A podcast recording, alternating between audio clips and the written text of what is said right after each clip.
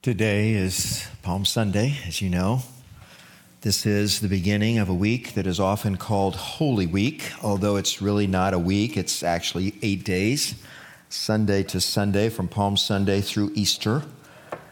This day, the first time it happened, was a highly unusual day. The disciples were used to uh, people kind of mobbing Jesus, uh, you know, just doing too much, vying for his attention, you know, demanding uh, of Jesus, asking for different things. But Jesus never really sought that out, did he? You know, it just happened. It was because of him, because of what he could do, because he heal people, he could address the needs that people had. But on this day, it almost seemed as if Jesus planned for that to happen, that he welcomed it that he wanted people to welcome him into the city of Jerusalem and to praise him as he made his way there. It was a climactic week was coming, an auspicious week was coming, laying ahead of Jesus like this, this opportunity, but also very difficult challenge. Jesus had known for a long time that he was going to be crucified in Jerusalem that Friday. But then he would rise from the dead on the following Sunday. And the Bible tells us that Jesus resolutely set his face toward Jerusalem so that he could do what he came to do. And that was to give us a way back to God so that we could be with them forever. On Palm Sunday, Jesus started the ball rolling. He started moving the train so that by week's end he could make the ultimate sacrifice of himself upon the cross, paying for our sins.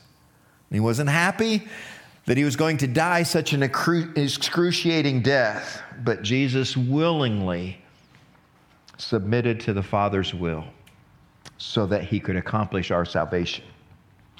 We spend our whole lives avoiding death. We spend our whole lives postponing our deaths as long as we can.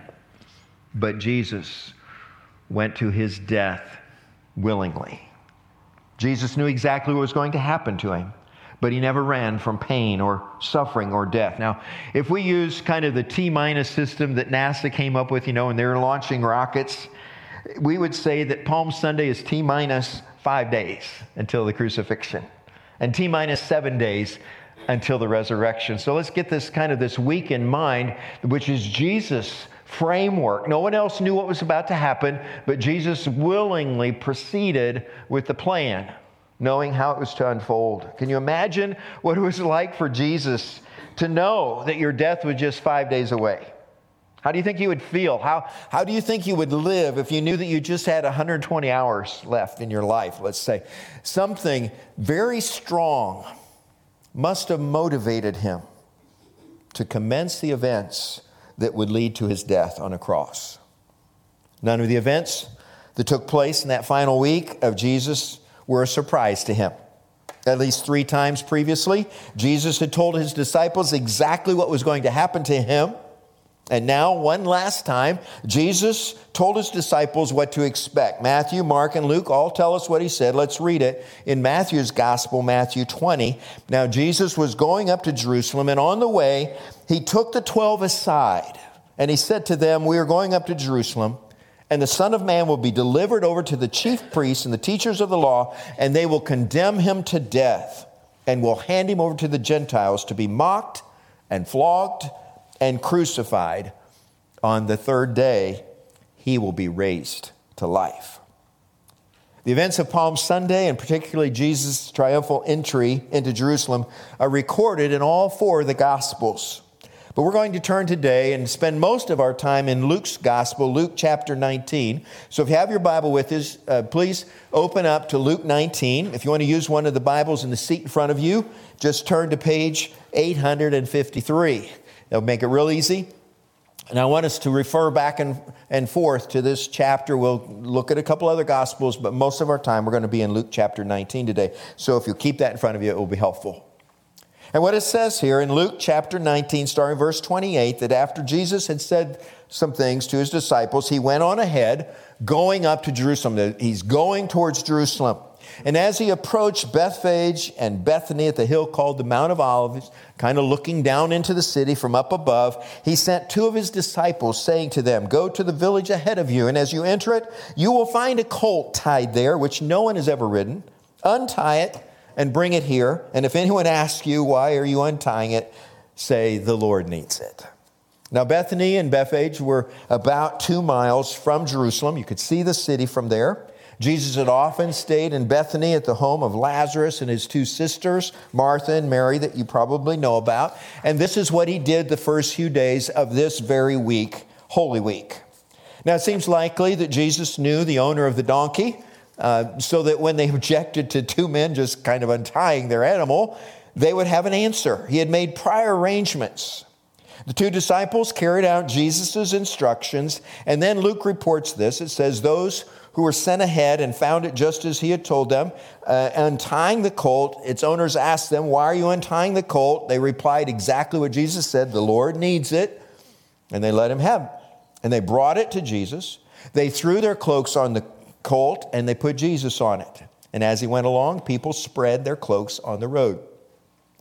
Now, in that day, people would spread their outer garments on the road to welcome Jesus or whoever they thought was coming along that they wanted to honor. They would show their submission to him, their allegiance to him, or whatever, and say, We welcome you. And that's what people started doing. Now, the other gospels tell us, in addition to that, people went out and they cut palm branches and leafy branches from the fields and they spread them on the road as well. So there's this whole path created for Jesus to come into the city, hence the name Palm Sunday.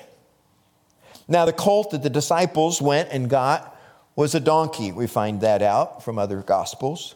But this whole idea of Jesus riding on a donkey just doesn't add up to us, does it? You know, we think of a donkey as a, a barn animal, a beast of burden, uh, used for common purposes like plowing fields or maybe pulling carts or, or maybe carrying heavy loads that are too heavy for the people to carry. We think of them as stubborn animals. We've had our own experiences with stubborn animals. I remember one in particular that we had for Life Nativity, and somehow became my job to get it from Judge Smith's barn across the road to our building here, and he would not come across that asphalt street no matter what. We drug him across that. that. That's what we think of donkeys. We don't think of donkeys as something that this king would ride into town on. And yet, in their framework, it was exactly the right thing. Because to a Jew in biblical times, kings and princes and judges all rode on donkeys. And it was not considered a lowly thing, but a kingly thing to do, a noble thing to do. And now, a new king was being crowned in Israel. Just as Solomon, the new king, was given David's donkey to ride on, Jesus rides into town on a donkey that has never been ridden before. He is fulfilling a long standing prophecy, a prophecy that had gone on unfulfilled for nearly 500 years.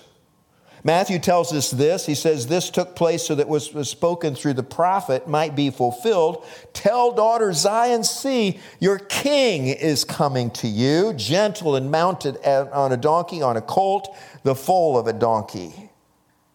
This well known, highly anticipated prophecy had been given by the prophet Zechariah about 520 BC.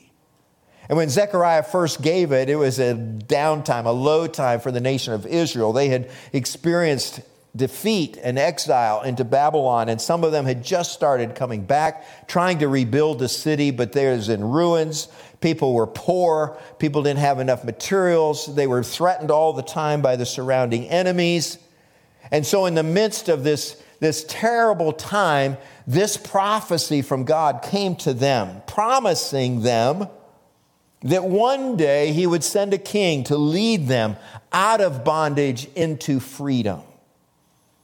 And now, almost 500 years later, the Jewish people were still waiting for that prophecy to come true. Was it, in fact, Jesus who would finally fulfill their longings. And I think it is this, above everything else, that kind of drove everybody out to the streets. They wanted to see Jesus. I've heard about Jesus, but could it be? Could it be that Zechariah's prophecy would be fulfilled? Luke continues. Chapter 19, verse 37. When he came near the place where the road goes down the Mount of Olives, the whole crowd of disciples began joyfully to praise God in loud voices for all the miracles they had seen. Blessed is he, the King who comes in the name of the Lord. Peace in heaven and glory in the highest. The feast of Passover had begun. And this was a very big deal for Jews. Tens of thousands had come to Jerusalem for this huge festival. Hundreds, perhaps thousands, were staying in the city wherever they could, but thousands more were staying in all these surrounding villages like Bethany and Bethphage with maybe perhaps relatives. And then each day would make their way into the city. And so as Jesus rode into Jerusalem, many other people were already making there, and they said, There's Jesus. And they welcomed him into the city as well. Jesus' popularity was immense. We, we can't even imagine that. We, we have our rock stars and our actors and actresses and different people that we lift up for sports figures. But Jesus, in that day and time, without the benefit of radio, TV, or the internet, had a following, and people would drive, drive, they would maybe drive, they would ride or walk for miles to get to where he was. And they would, they would spend days and so Jesus would feed them because they ran out of their own food, you know, and they're still wanting to be with Jesus. So he would feed them before they would famish and drop on the way home. This was a big deal to see Jesus. And this popularity had been growing for three years because of this healing, because of his preaching. And Luke says that the uh, crowd got so excited because of the miracles, and also we find out because they had heard that he raised Lazarus from the dead. This was news. Jesus raised the dead, a man who had been dead for four days, and they brought him back to life. And so when Jesus appeared on that donkey, the crowd was naturally filled with hope and, and anticipation for what might happen when Jesus arrived in Jerusalem. Many of them were expecting perhaps a political king, a military king, and they just couldn't help themselves. Could it, could it be? And they shouted, Hosanna to the Son of David. The blessed is he, this King who comes in the name of the Lord. And Hosanna really just means save us, deliver us. That is on the thought, the heart of every person in that crowd. Now, I want us to kind of step back and look at the faces of the crowd today. Look at the people that are in this mixed crowd today. Of course, you have the people that we've already been talking about that are so anxious to see Jesus. We're not going to look at their faces. We know they're full of joy, anticipation, and everything else. But let's look at other faces. Let's look at, first of all, the faces of those who opposed him, these Jewish leaders who saw him as a threat to their own power and popularity and their dreams of what Israel would be and do. And they were very angry to see Jesus riding into Jerusalem and everybody, you know, adoring him, praising him, throwing down their cloaks and their, their uh, branches in front of him. And Luke tells us that some of the Pharisees in the crowd said to Jesus, Teacher, rebuke your disciples. You know, they were angry. But Jesus replied, I tell you, if they keep quiet, the very stones are going to cry out.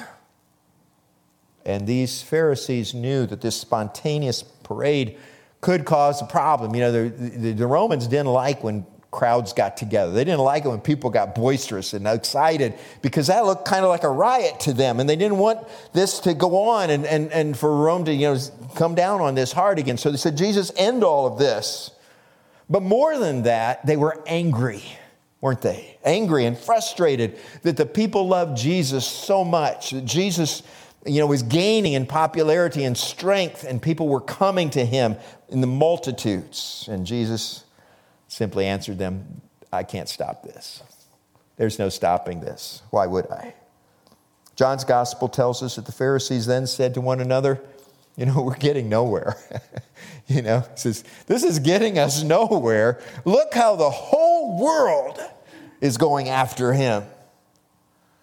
So they're threatened by Jesus. They're filled with anger and fear. That's what we see registered on their faces as they watch what unfolds. And then there's another set of faces in the crowd, and this is the face of the disciples. They're walking along with Jesus, and what kind of look is on their faces? What were they thinking about all that was happening that day? Well, the disciples were confused.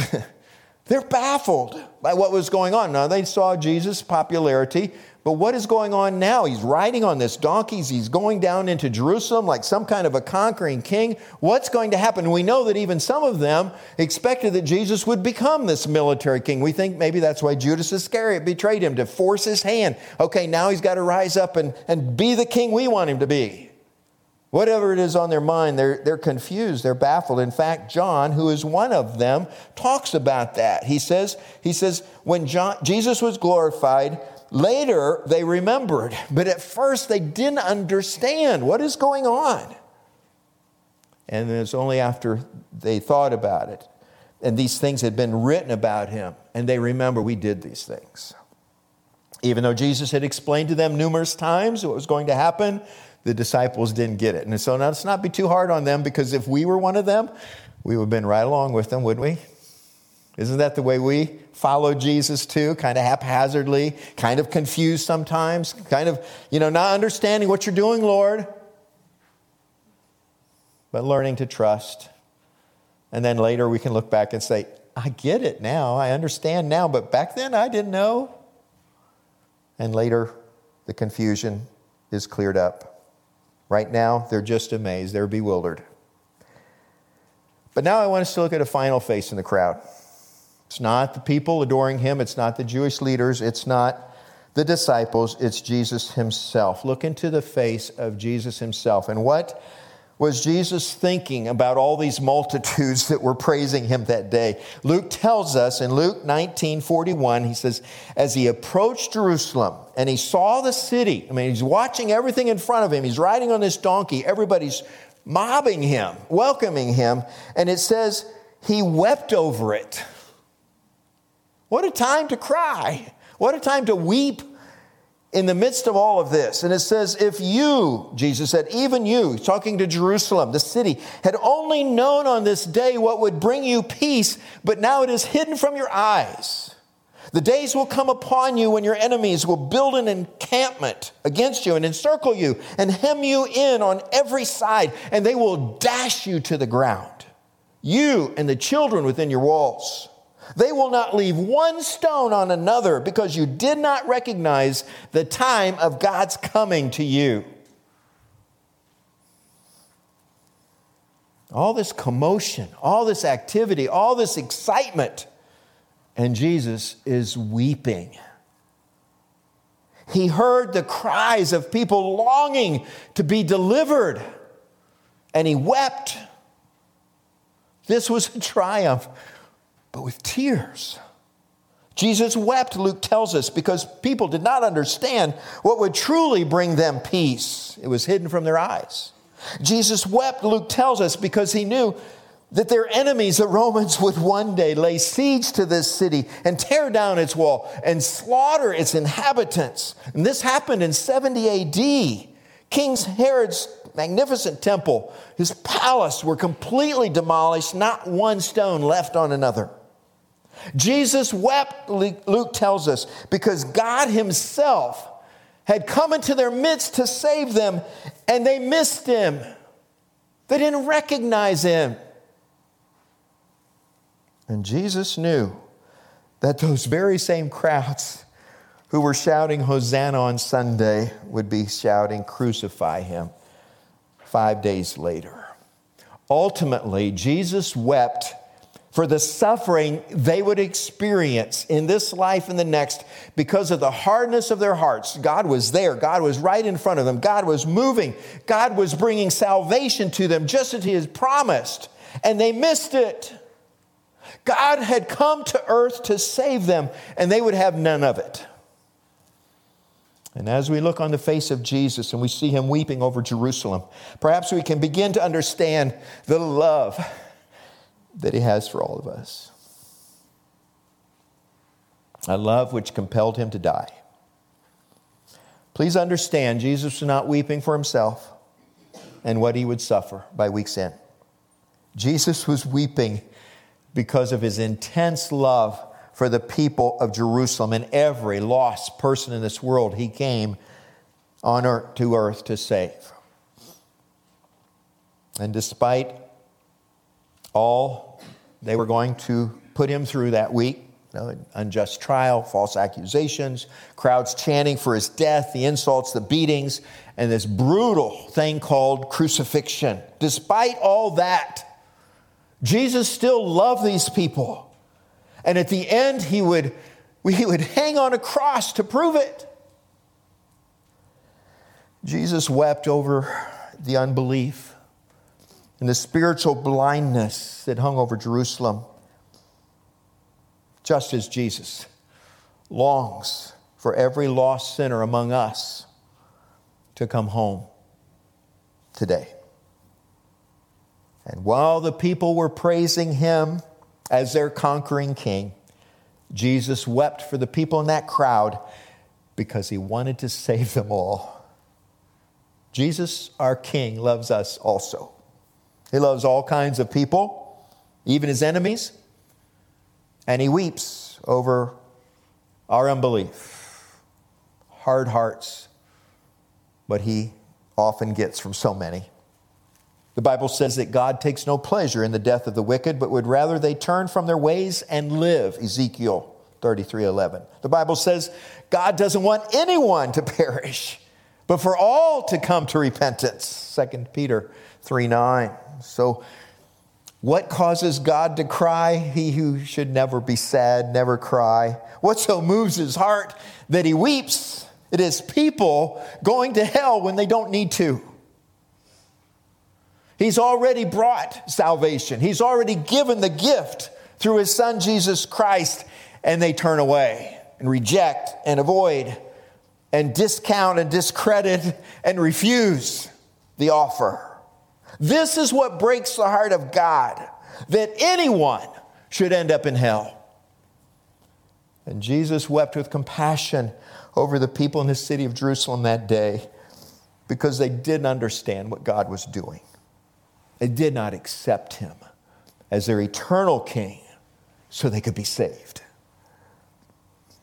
This heart of God we need to understand still beats for lost people today.